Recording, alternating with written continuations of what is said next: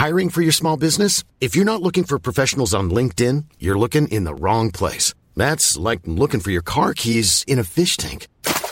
LinkedIn helps you hire professionals you can't find anywhere else, even those who aren't actively searching for a new job but might be open to the perfect role. In a given month, over 70% of LinkedIn users don't even visit other leading job sites. So start looking in the right place. With LinkedIn, you can hire professionals like a professional. Post your free job on linkedin.com slash people today. Hey folks, I'm Marc Maron from the WTF podcast, and this episode is brought to you by Kleenex Ultra Soft Tissues, your ally to help tackle your allergy symptoms this season. I love the change of seasons, but nobody loves pollen and all those other things floating in the air that make you sneeze during this nice weather. Kleenex Ultra Soft Tissues are hypoallergenic and allergist approved. So fight back against watery eyes and runny noses without worrying about irritating your skin. For this allergy season, grab Kleenex and face allergies head on. Welcome to Talking Business, a podcast produced in Melbourne, Australia. The podcast is available on the ACAST app, the Apple Podcast Store, or wherever you go to get your podcasts. I am Leon Gettler. My job is to review and monitor the week's news in business, finance, and economics. I bring it all to you every week. This is episode number 9 in our series for 2018, and today's date is Friday, April the 13th. First of all, I talked to Vivek Iyer, the founder and CEO of augmented reality company Apparition. We'll be talking about how businesses can use augmented reality. It's a growth industry. And then I have a chat with economist Saul Eslake. We will talk about how markets are convulsing with the impact of the looming trade war between the US and China. And as he says, other nations could join. It affects everyone. But first, let's talk to Vivek Iyer. Vivek Iyer, tell us about Apparition. Apparition was uh, founded in Melbourne uh, just over four years ago with a view of being a centre for enterprise augmented reality. So our, fo- our focus on what we do is we primarily work with customers who are looking at how they can implement AR solutions into the enterprise context. So you're developing augmented reality for so, companies. So give yeah. us some examples of how that could sure. work. Absolutely. So um, augmented reality is, is, different to virtual reality. So if I give it a little bit of background, what, what the difference is. So these all fall under the category of immersive technologies, right? So immersive technology whereupon you're immersed or the end, end user is immersed into what they're actually seeing. So one one example, virtual reality is probably more popular at the moment, where you've seen people put on the glasses and you have a full, full immersive experience. Augmented reality is slightly different in the sense when you have a device, or whether it's a tablet, phone, or your glasses, and you overlay um, information on top of an existing object. So the key thing with augmented reality is context. It's context specific. It's so based on where you are and what the object is, the overlay information could be different. So, in terms of where the use cases are, and I think one of the opportunities and challenges with augmented reality are the same, is that there are several use cases, but how many of them are actually um, going to be easily monetized and how many of them provide real tangible benefits? Is if you look at it from the perspective of saying, well, okay, um, here is a piece of equipment, I need to know how to uh, install it, as an example set. Um, where you overlay, whether it's through your phone or your tablet or glasses, and you can get a layer of information on top. Now, that layer of information could be a how to video, it could be a 3D step by step instructions, or it could be audio as well. The other key benefits and some of the works we've done in the past is where the overlay information is in a different language, right? So, primarily, you may have a uh, a brand that um, someone wants to find out more details about but they're not necessarily from the country that um, it's originating from. You can certainly have different languages overlaying. So it gives an opportunity for manufacturers to directly speak to the consumers. That's one big advantage of AR in that context, um, in the retail context, for example. The second aspect is, as I said, in the, in the field services or anywhere where there needs to be instructions on how to carry out a particular task, uh, having the ability to um, use it as a reference. So not necessarily for the day-to-day tasks, but t- tasks which we don't do on a regular basis. Anywhere where there's service technicians involved, um, there's certainly ROI benefits, and there's also um, reduction in time to do it, and also more importantly, the um, the error rate gets significantly reduced. Right. Okay. So, what businesses would you be targeting? Sure. Um, we've got we've got an approach whereupon we've got a platform that we've built, and uh, we've got uh, multiple sectors that we're targeting at the moment. Um, the infrastructure sector is one. Uh, infrastructure is anywhere where there's utilities, um, uh, telecommunications, anywhere where there's a field services component. That's one key area. Um, retail, uh, the retail sector, and packaging, anywhere there's packaging information that goes out. We've also got customers in the education sector where um, kind of some of the leading universities are util- utilizing what um, we put forward um, as a part of their um, as a part of their training mechanism to, to students, and and it's extended past beyond just uh, universities. It also extends out to high schools and and primary schools for that matter. So you can not just read a book; you can actually have the book come out to life, and that the level of engagement that brings in is is what's quite um, amazing. That's quite extraordinary, but I know I know that in places like the US and China, augmented reality is way ahead of its use in Australia. Mm-hmm. Is there an issue here educating businesses about it?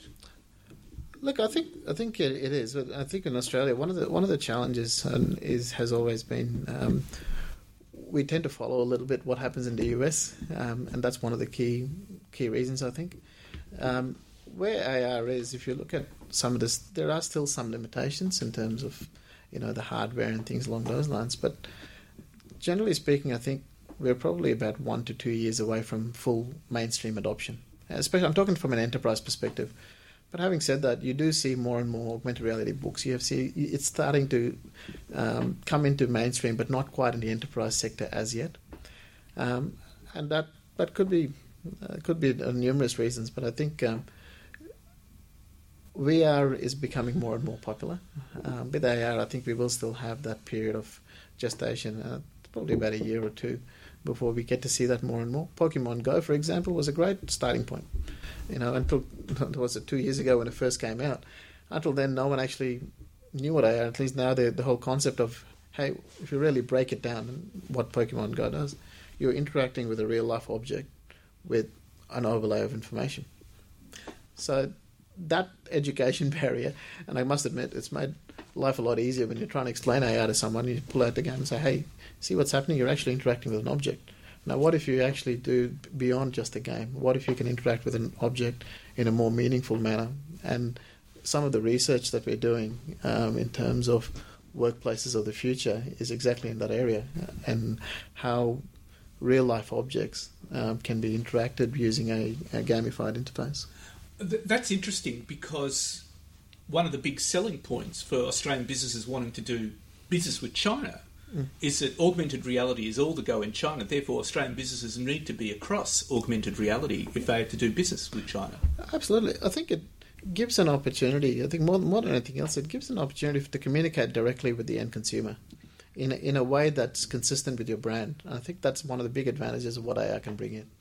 Um, you know, the, the example I kind of use is a few years ago, if you want to buy a fridge, you go up to a retail outlet, one of the bigger retail outlets, and you buy a fridge. Now, what you do is you go to retail outlets, you have a look at what it looks like, then go online and buy the best one and get it delivered, right? Um, so, what, what, what does that mean in the context of what we're talking about?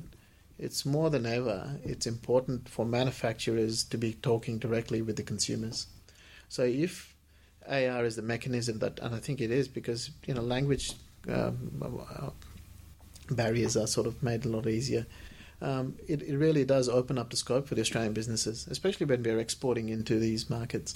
Now, tell us about your Centre of Excellence. Yep, absolutely. So, Apparition announced a, a Centre of Excellence alongside with Unity. So, for those who don't know, Unity is a, a 3D game um, engine uh, they they are they're a global company.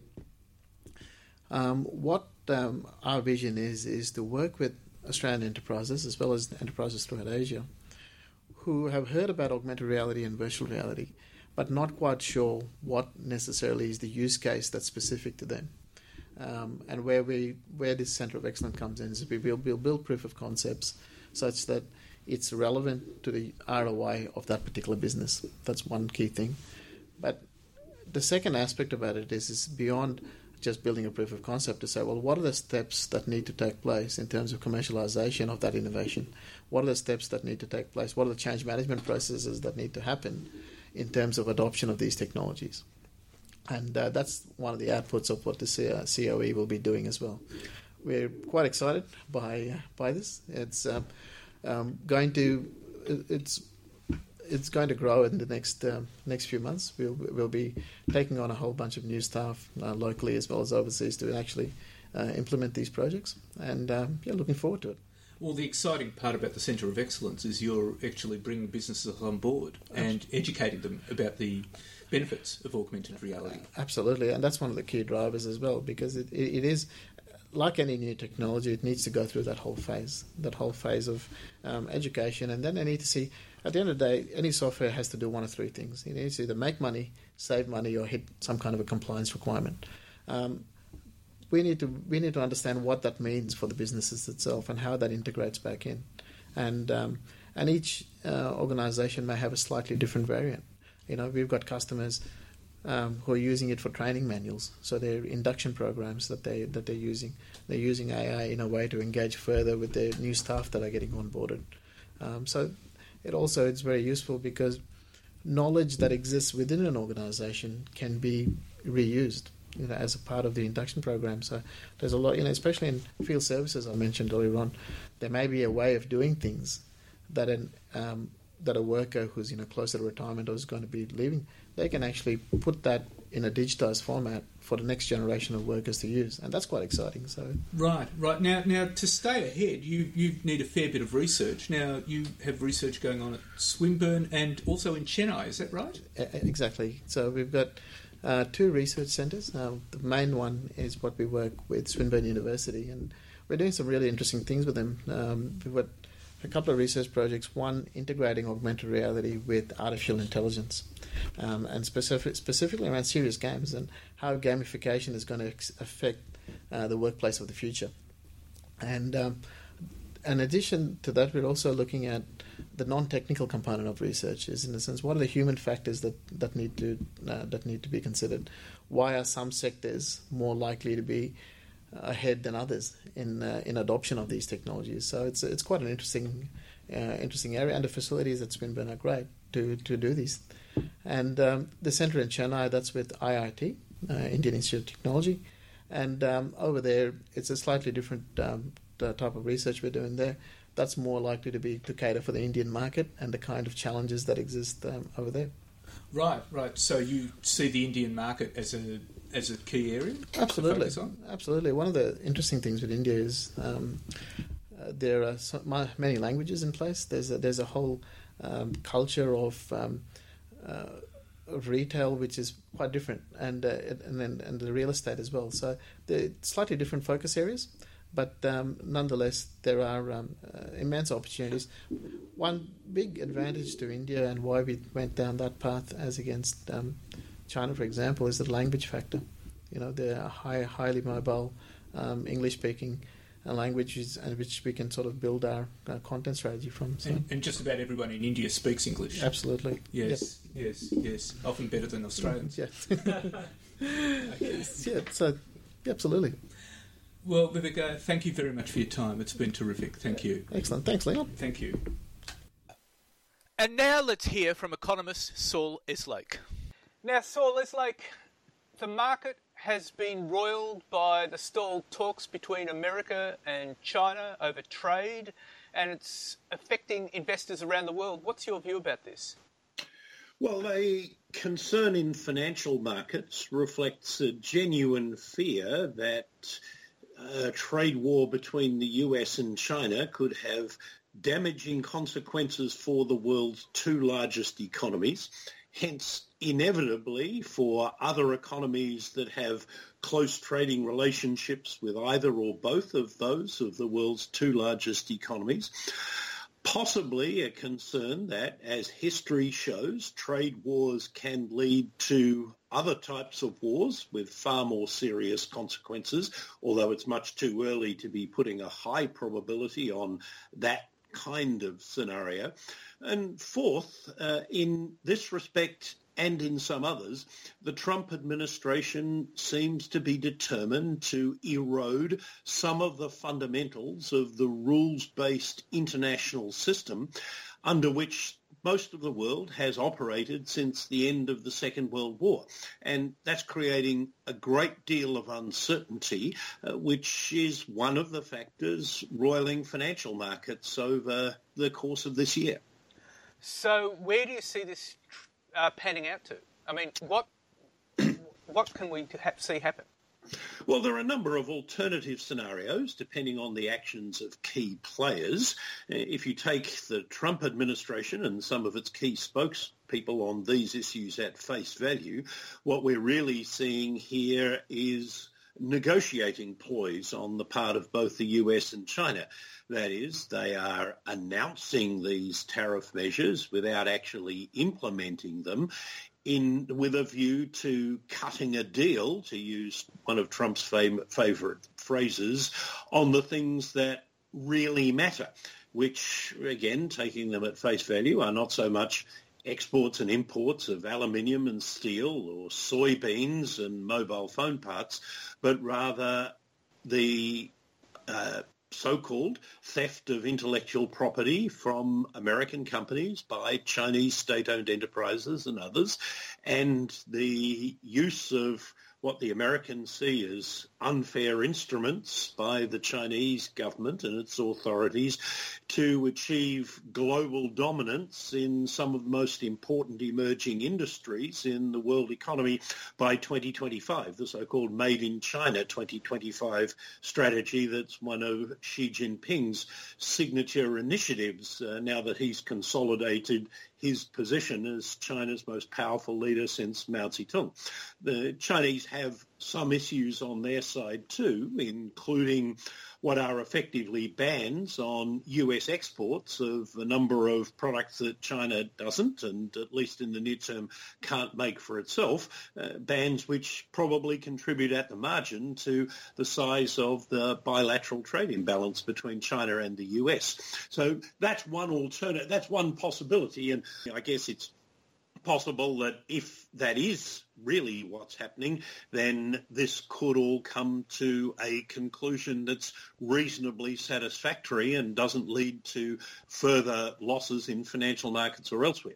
However, I think that is a charitable interpretation and there is potentially far more at stake if the US and China do actually go ahead with the trade measures that they have announced, some of which are in flagrant breach of WTO rules, uh, and that applies to both sides. There could be escalated measures, not only by the US and China, but by other countries that are collateral damage in this emerging trade war.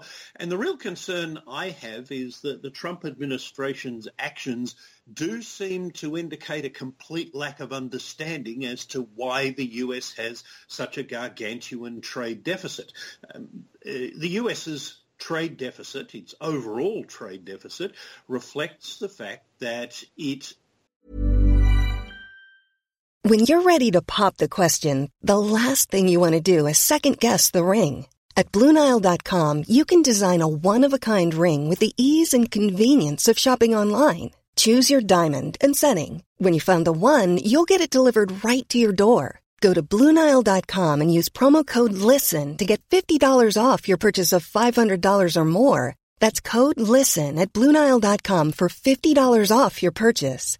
Bluenile.com code LISTEN. Hi, I'm Daniel, founder of Pretty Litter. Did you know cats tend to hide symptoms of sickness and pain? I learned this the hard way after losing my cat, Gingy. So I created Pretty Litter, a health monitoring litter that helps detect early signs of illness by changing colors, saving you money and potentially your cat's life. Pretty Litter is veterinarian developed, and it's the easiest way to keep tabs on your fur baby's health right at home. Go to prettylitter.com and use code ACAST for 20% off your first order and a free cat toy. Terms and conditions apply. See site for details.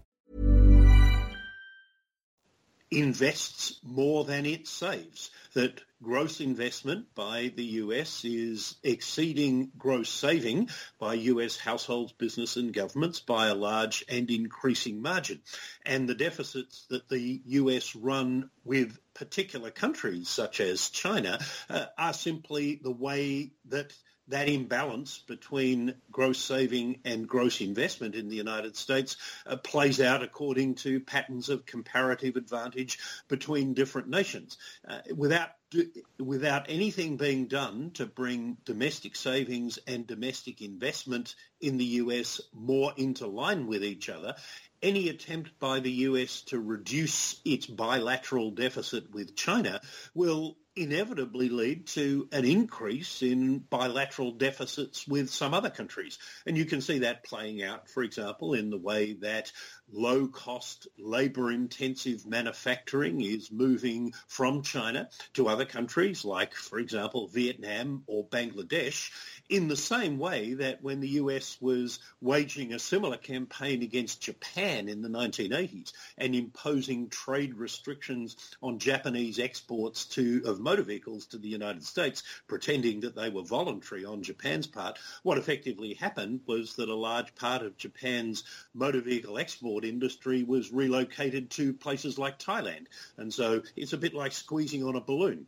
And without any actions to remedy the fundamental cause of the US current account deficit, uh, then uh, these measures that the US are pursuing aren't going to solve anything. Indeed, and people may not have noticed this, uh, the US's administration's fiscal policies, the unfunded tax cuts and the increase in government spending that was included in the most recent budget are actually going to make the imbalance between gross saving and gross investment worse, leading to a deterioration in the current account balance. And we see that in the monthly trade figures that have been reported by the US in the last six months.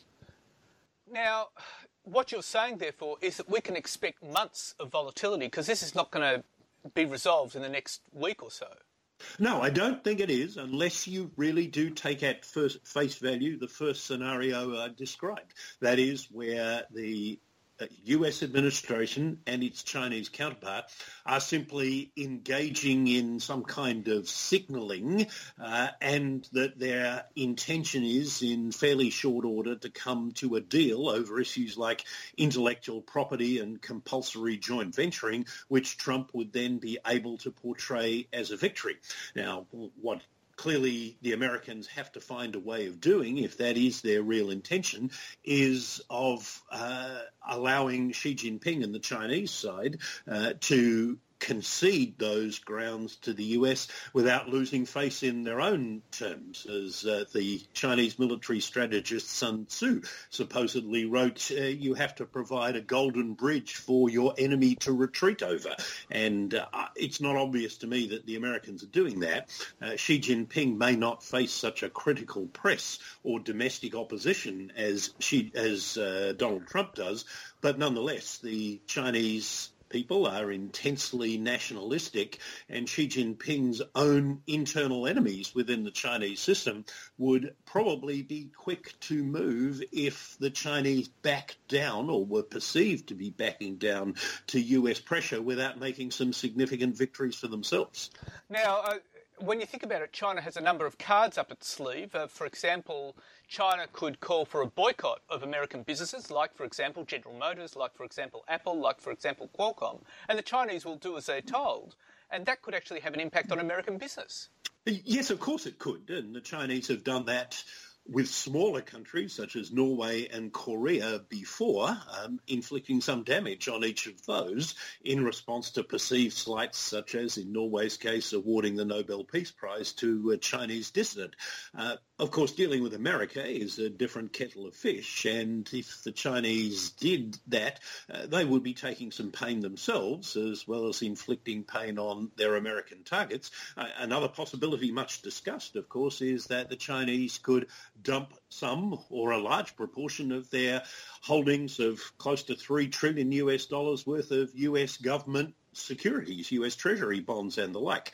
Now, that would not be without some significant pain for themselves, of course, because it would almost by definition entail accepting a sharp appreciation of the Chinese currency, the renminbi, which uh, would cause some pain to the Chinese economy.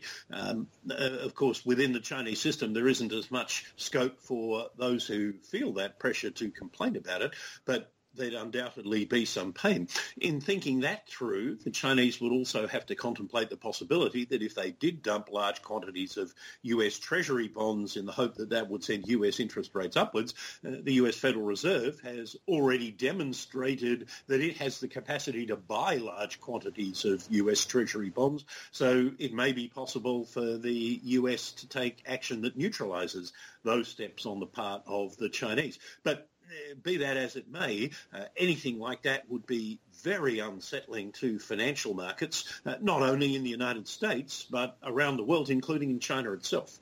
So, what we can expect in summary is months and months now of volatility and uncertainty because of this concern about trade wars. But yes, unless the uh, unless you really think you can take what the Trump administration saying at face value, which uh, I would be reluctant to do at this stage, and if I am right that this isn't just simply some negotiating postures by the US with a view to sealing a quick deal. In other words, if this is the precursor to a whole series of tit-for-tat trade measures, then it's not just volatility in financial markets that we have to be worried about. What we have to be worried about is the outlook for economic growth in the US, China, and many other countries besides, including Australia. And we also have to be worried about the future of the rules-based system under which trade has been conducted uh, really since the 1940s, but uh, increasingly important as more economies have joined the global trading system.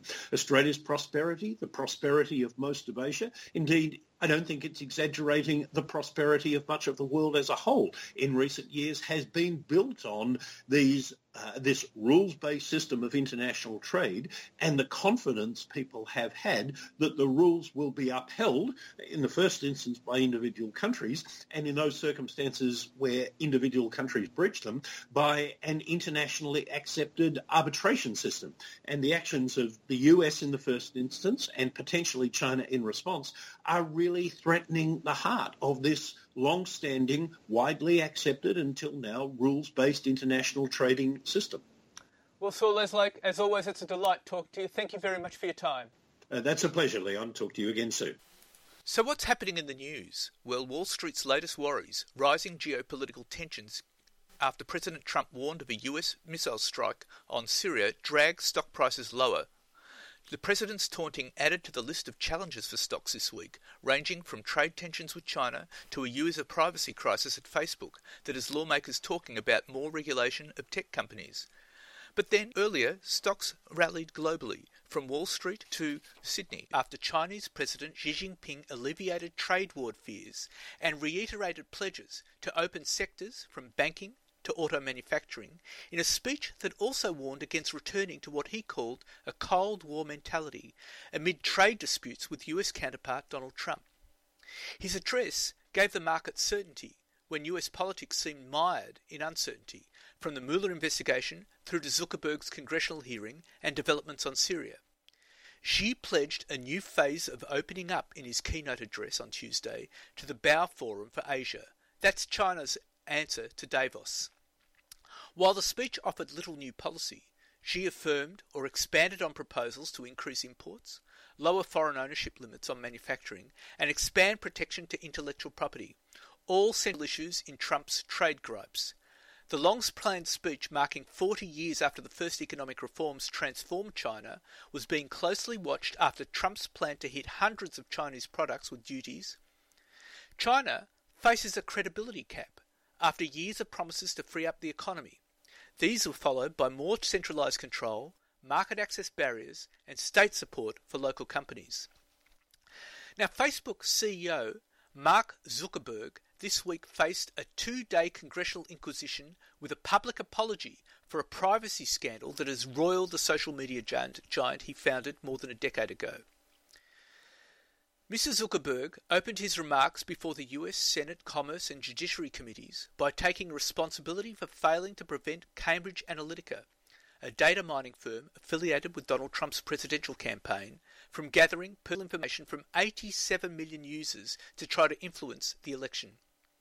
Mr. Zuckerberg had apologised many times already to users and the public, but this was the first time in his career that he'd gone before Congress. Mr. Zuckerberg said his company was attempting to change in light of recent criticism, as he attempted to forestall strict legislation aimed at the world's largest social network. The 33 year old internet mogul was grilled on a range of issues, from Facebook's handling of alleged Russian attempts at election interference to consumer privacy and hate speech. Now, Facebook faces a growing crisis of confidence among users advertisers, employees, and investors after acknowledging that up to 87 million, mostly in the US, had personal information harvested from the site by Cambridge Analytica, the political consultancy that has countered US President, US President Donald Trump's election campaign among its clients. It's also struggling to deal with fake news and alleged foreign interference in elections disclosing in September that Russians under fake names had used the social network to try to influence US voters in the months before and after the 2016 election, writing about inflammatory subjects, setting up events, and buying ads. And in February, US Special Counsel Robert Mueller charged 13 Russians and three Russian companies with interfering in the election by sowing discord on social media. Now to Australia, and business conditions here have pulled back from their record highs. The National Australia Bank Index of Business Conditions fell 6 points to 14 in March. Although that was still well above the long run average of 5.5, it reversed gains in the previous two months. The employment index eased back to 9 points in March, down from an all time high of 16 the month before. Still, that index is at an historical high, Profitability slipped 4 points to 14 in March, and the sales index eased 4 points to 20. Business confidence fell 2 points to 7. Now, significantly, the survey was conducted after US President Donald Trump announced tariffs on at least $50 billion worth of exports from China. That's Australia's largest single export market. And it also coincides with the extreme market volatility. Still, the survey results would be closely noted by the Reserve Bank of Australia, which keeps talking about its optimism about the business outlook. Now, Australia's ANZ Roy Morgan Consumer Confidence Index eased for the third consecutive week as the latest reading fell 0.3% to 115.1. The drag came from views towards current and future financial conditions, which continued to decline from last week, falling 1.5% and 3.4% respectively. On the upside, activity levels across Australia's construction sector continued to strengthen, underpinned by surging growth in non residential work. The Australian Industry Group's Performance of Construction Index rose 1.2 points to 57.2 in March in seasonally adjusted terms, leaving it well above the levels seen in previous years. The PCI measures perceived changes in activity levels across Australia's construction sector from one month to the next, and anything above 50 signals that activity levels are improving, and the distance away from 50 indicates how quickly activity levels are expanding. So at 57.2, activity levels not only improved in March, they did so at a faster pace than February. And what the survey is telling us is that activity levels have now improved in each of the past 14 months. That's a prolonged period of growth never before seen in the 13 year history of the survey. Now, Financial Services Minister Kelly O'Dwyer has launched an urgent investigation into the Australian Tax Office following a joint Four Corners and Fairfax media investigation. Two ATO whistleblowers have reported a toxic workplace culture where vulnerable small businesses and individuals are deliberately targeted to help meet revenue goals. And they described unethical tactics, including an hour of power in which tax collectors were instructed to seize funds from bank accounts of taxpayers assessed to owe the tax office money, regardless of their personal circumstances. And in a statement, the ATO said the cases highlighted by Four Corners and Fairfax Media did not suggest, in their words, systemic issues within the organisation. Now, AMP Capital has warned that median Australian residential property prices are expected to drop sharply this year and in 2019. AMP Capital Chief Economist Dr. Shane Oliver says house prices are set to drop by up to $1,000 a week in 2018, with further falls in 2019. However, he said a national property market crash, which would involve falls of about 20%, is unlikely given Australia's strong population growth, tightening lending standards, and different economic conditions driving rises and falls in all the national capitals. Still, he pointed to Australian capital city home prices falling 0.2% in March. That's their fifth monthly fall in a row. And he said this had brought annual growth down to 0.8%. That's down from 11.4% in May last year. Most of the recent weakness relates to Sydney and to a lesser extent Melbourne. According to HTW analysis, all mainland capitals, except for Melbourne, have passed their peak and they're now starting to decline or they're in a declining market and approaching the bottom of the market. Now, new Commonwealth Bank of Australia Chief Executive Matt Comyn has begun his stint leading the banking giant by apologising to staff for CBA's unacceptable failures in recent years, vowing that things will change under his watch. Mr. Comyn, who took over from Ian Narev, said in an email to staff that a key priority would be to, in his words, put things right with customers who had been let down by the bank over recent years. Now, CBA has been the most scandal prone of the country's major banks in recent years. Last year, it faced explosive allegations that it breached anti money laundering and terrorism financing laws. And that followed previous revelations of misconduct in its financial advice business and problems in its life insurance arm. At the same time, however, Four large US pension funds have joined a new class action against the Commonwealth Bank over alleged breaches of continuous disclosure obligations related to the lender's money laundering scandal.